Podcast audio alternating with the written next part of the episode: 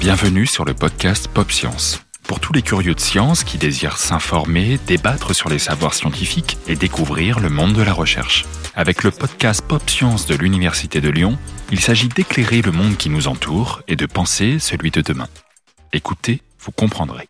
2020, l'année de l'émergence Covid, 2021, celle des vaccins. Un soupir de soulagement, certes, mais aussi beaucoup de questions. Pour répondre à certaines d'entre elles, Pop Science propose plusieurs rendez-vous autour des vaccins. Dans ce nouvel épisode, il est question de virus et de leurs mutations. Pour aborder ce sujet, nous recevons aujourd'hui Michel Hotman. Bonjour Michel. Bonjour. Vous étudiez les virus depuis 30 ans et travaillez aujourd'hui au laboratoire VIRPAT de la faculté de médecine l'ANEC, un laboratoire qui appartient au Centre international de recherche en infectiologie. Vous avez étudié différents virus, celui du sida, d'Ebola, des virus de grippe et aujourd'hui le virus de la bronchiolite. Avec vous, Michel, on va parler d'évolution des virus et euh, de vaccins. Un virus peut muter. Qu'est-ce que ça veut dire exactement? Alors qu'un virus puisse muter, c'est quelque chose qui est absolument normal. Alors après, j'ai pas défini le mot de virus. Qu'est-ce que c'est un virus? Et moi, en fait, j'aime bien faire la comparaison avec un spermatozoïde.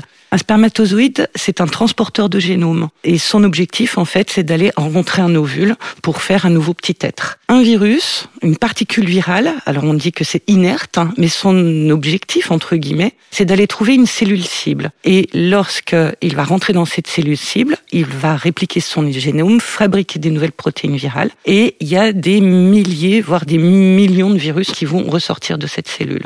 Donc euh, c'est un objet qui est euh, vivant au sein de la cellule et qui, comme il va se répliquer au sein de la cellule, eh ben forcément il va y avoir des erreurs au moment de la réplication et de nouveaux virus, de nouveaux variants vont sortir. Nous aussi on mute, mais à une vitesse beaucoup plus lente qu'un virus bien sûr. Donc le virus, pour être dans l'environnement, il doit normalement effectivement se reproduire et vous avez dit parfois il y a des erreurs de copie. Comment est-ce qu'on explique ces erreurs de copie et à quoi ça conduit au final? Alors ces erreurs de copie elles sont dues en premier lieu à la nature du génome. On a des génomes qui sont soit ADN, soit ARN. Et quand on regarde les virus à ADN, ils mutent beaucoup moins que les virus à ARN.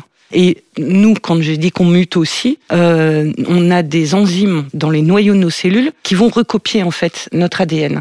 Chez l'homme, ces enzymes, elles sont extrêmement fidèles et on dit qu'il y a de l'ordre de une erreur pour un million de nucléotides qui sont copiés ce qui est extrêmement peu. Par contre, pour les virus ARN, ce taux d'erreur en fait est beaucoup plus important parce que la plupart des enzymes virales n'ont pas d'activité euh, correctrice. Donc je vérifie qu'il y a un nucléotide qui est bon, je le laisse. S'il y en a un qui est pas bon, je l'enlève et je mets le bon à la place. Pour donner des exemples, le virus de la grippe a pas du tout d'activité correctrice, donc il mute énormément. Le SARS-CoV-2 a une activité correctrice, mais pas tant que ça. Et euh, l'autre virus qui mute beaucoup aussi, c'est le virus du sida. Mais si on avait à chaque fois ce nombre d'erreurs si important comme vous le dites, on devrait avoir des milliards de virus différents. Or, apparemment, on voit, par exemple avec le Covid, on a le variant brésilien, le variant sud-africain, on voit qu'il y a des lignées qui apparaissent. Alors comment on les explique? Ces lignées, on appelle ça aussi des clades dans notre jargon scientifique. Ces lignées, elles apparaissent parce que elles ont une efficacité de réplication qui va être plus importante. Elles ont un avantage sélectif. En d'autres termes, quand il y a des mutations, par exemple, qui vont toucher la polymérase virale. Cette polymérase, ben, elle va être mutée, donc elle va pas pouvoir faire son job, donc le virus, il va pas perdurer et on le verra pas émerger puisque il va être incompétent pour la réplication. Donc il y a des endroits dans le génome du virus qui sont hyper importants et que eux, s'ils mutent, le virus disparaît. Par contre, il y a d'autres endroits dans le virus, et c'est le cas par exemple pour le SARS-CoV-2 au niveau de la spike, donc la protéine d'enveloppe, où le virus en fait il peut se permettre de muter et on peut avoir des variants qui apparaissent, mais c'est beaucoup dans ce domaine de la spike et puis à la marge dans d'autres protéines virales. A priori, tous les mutants peuvent préexister mais tous ne vont pas avoir le même avantage sélectif pour se multiplier et puis pour être transmis aussi d'un individu à un autre. Est-ce qu'un virus peut s'arrêter de muter? Il peut s'arrêter de muter quand il a trouvé un équilibre avec son hôte. Et c'est par exemple le cas du virus d'Epstein-Barr, qui est un virus à ADN qui est présent dans 99,5% de la population humaine adulte mondiale. J'aimerais qu'on évoque maintenant le virus de la grippe. C'est un virus qui mute, 4 mutations par mois environ. On a un vaccin pour s'en protéger qu'on refait chaque année. Comment ça se passe? La grippe, c'est aussi un virus qui à l'origine, enfin pour les virus de grippe, je devrais dire, c'est toujours des virus en fait qui sont issus de pandémies, c'est-à-dire qui viennent d'un animal et qui, à un moment donné, vont infecter l'homme. Le virus de la grippe, une fois qu'on a eu une pandémie, il va s'adapter, il réduit sa virulence et il va infecter la population humaine et donc de pandémique, il va devenir épidémique. Et c'est les grippes qu'on connaît tous les hivers. Tout se passe en fait pour euh, l'élaboration d'un vaccin d'une année sur l'autre euh, au niveau de l'OMS. Donc le virus de la grippe, c'est un virus qui mute très souvent et c'est la raison pour laquelle il faut faire des vaccins tous les ans. Au mois de février, les spécialistes et les experts de l'OMS vont aller regarder quels sont les derniers virus qui ont circulé la saison précédente. Et ils pensent, c'est un pari à chaque fois, ils pensent que ce sont ces virus-là que nous allons trouver la saison suivante. On fait du séquençage, on regarde quelles sont les souches qui ont été majoritaires en fin de saison. L'OMS établit pour chaque souche de grippe H1N1, H3N2 et B les souches qui ont circulé et vont aller proposer donc euh, ces souches-là pour réaliser le vaccin. Ensuite, donc, c'est transmis aux entreprises pharmaceutiques et on trouvera les vaccins dans les officines au mois d'octobre. Pour finir, comment fait-on dans le cas du VIH, le virus du sida C'est un virus qui a un taux de mutation particulièrement élevé, 200 mutations par mois. Comment fait-on pour faire un vaccin que d'ailleurs on n'a toujours pas? Effectivement, on l'a toujours pas. Alors, ce qu'il faut savoir avec euh, le virus du sida, c'est que vous avez dit effectivement que sa vitesse de mutation était 200 mutations par mois. Je crois que c'est l'un des virus, en fait, qui mute le plus, à ma connaissance. Ça veut dire quoi? Ça veut dire qu'une personne qui est infectée avec le VIH, en fait, hein, elle n'a pas de virus identique dans son corps,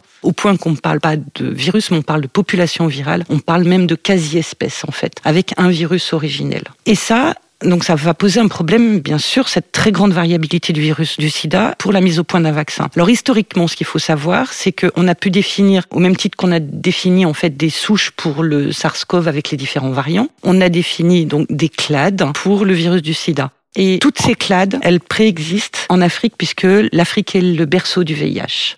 Quand on regarde maintenant une carte des différentes souches de par le monde, on voit que la souche majoritaire en Afrique, c'est la souche A. Dans les pays européens et américains du Nord, c'est la souche B. Et qu'en Asie, c'est la souche C.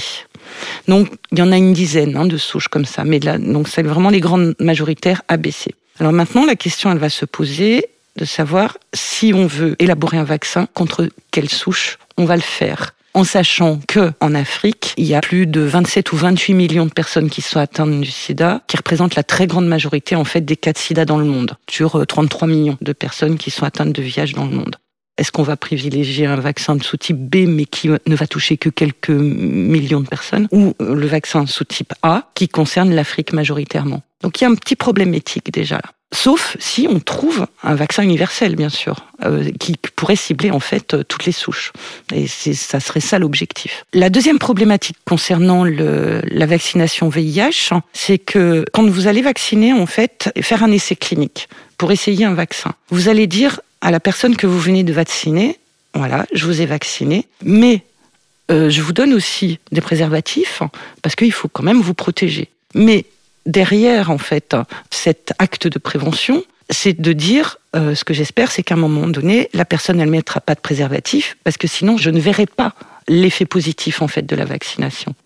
Donc le problématique là, c'est que lors des essais vaccinaux, on a besoin de mettre les gens en position de déclarer la maladie pour voir au final si le vaccin est efficace. Quand on regarde, en fait, il y a une dizaine, une quinzaine d'essais vaccinaux dans le monde concernant le VIH, mais qui, voilà, actuellement, hein, qui n'ont toujours pas abouti. Par contre, il y a des traitements médicamenteux qui restent extrêmement efficaces, hein, ce qu'on appelle les trithérapies, et à l'heure actuelle, ça reste la seule solution pour le traitement du VIH. Alors que pour d'autres virus comme le SARS-CoV-2, on a une très bonne méthode de prévention qui est la vaccination, et par contre, on n'a pas du tout de traitement.